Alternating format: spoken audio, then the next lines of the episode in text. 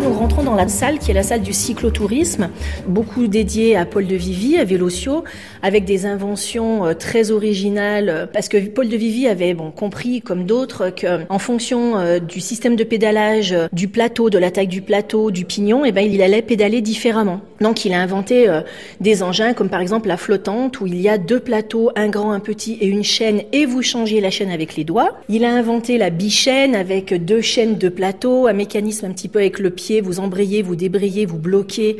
Euh, voilà, il a été à l'origine de plusieurs polymultiplications et donc père du cyclotourisme. Il a participé aussi à la création d'un journal qui s'appelait le Cycliste Forésien, journal dans lequel il écrivait avec son nom de plume qui était Vélocio. Donc au départ un petit peu pour se cacher et dire ce qu'il avait à dire, puis tout le monde avait bien compris que c'était lui. Enfin voilà, c'est assez large qu'on propose en fait au musée dans, dans, le cadre de cette collection comme dans les autres d'ailleurs. Est-ce que les enfants euh, renouent justement avec le plaisir euh, du vélo? Est-ce qu'ils redécouvrent d'une certaine manière le vélo? Alors mon sentiment mais ce n'est que mon sentiment. Euh, le plaisir du vélo, les enfants connaissent.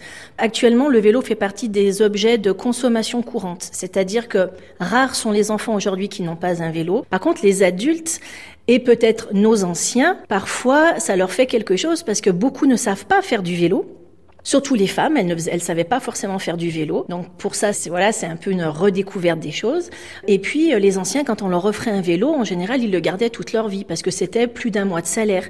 Donc quand on avait un vélo, par exemple au certificat d'études ou à la majorité, c'était un engin qui vous permettait d'aller au travail, d'aller voir le copain, la copine, de sortir, de bouger. C'était un engin de liberté qui était extrêmement important et dont on prenait soin tout le temps. Donc les souvenirs euh, reviennent. C'est une mémoire vive dans ce musée comme ça. Dans le parc des buts de Chaumont, un cycliste de 5 ans s'apprête à vivre un grand événement, encouragé par son père et par sa maman. Il va faire du vélo comme les grands. retombe. Là, il y a de la triche et du moteur. Alors là, c'est un dernier espace qui est divisé en deux parties. Vous avez une partie qui s'appelle la piste et une partie qui s'appelle corps et machine. Alors c'est pas qu'on a triché, c'est qu'on a mis une moto sur un petit morceau d'une reconstitution de piste cyclable. Cette moto qui est quand même d'une extrêmement grande marque, euh, puisque c'est un motocycle automoto. Donc la marque Automoto euh, était une marque, oui, alors il y avait des motos, mais beaucoup de vélos, surtout des vélos au départ, euh, Automoto, euh, qui est une marque qui a fermé en 1956, mais qui fait partie des grands noms comme Rava, par exemple, qui a disparu aujourd'hui. Et cette moto, en fait, c'était la moto qui pénétrait l'air, qui ouvrait l'air aux cyclistes qui derrière s'engouffraient pour pouvoir euh, battre des records de vitesse. Et les vélos qui vous sont proposés ici sont des vélos de piste pour aller vite. Donc ils n'ont pas de frein, et vous êtes en axe fixe, donc vous allez freiner avec le pédalage.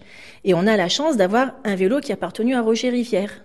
Ah, incroyable. Donc voilà, donc vous avez ce vélo euh, qui est ici qui est un vélo de piste de, Roger Rivière avec lequel il a battu le record du monde de l'heure à Milan en 1957. Un cycliste euh, cher au cœur des Forésiens, forcément. Voilà, donc vous avez plein de petits engins comme ça. Vous avez dans l'esprit moto les derniers euh, pour le Paris-Bordeaux. Vous avez des vélos beaucoup plus récents, des vélos de triathlon, des vélos de piste. On en a un ici qui est de 2015, une triplette, un monocycle. Mais vous avez également un Vitus, donc marque stéphanoise, avec lequel Gianni Longo a battu le record de vitesse à Mexico. Voilà en 89 je crois.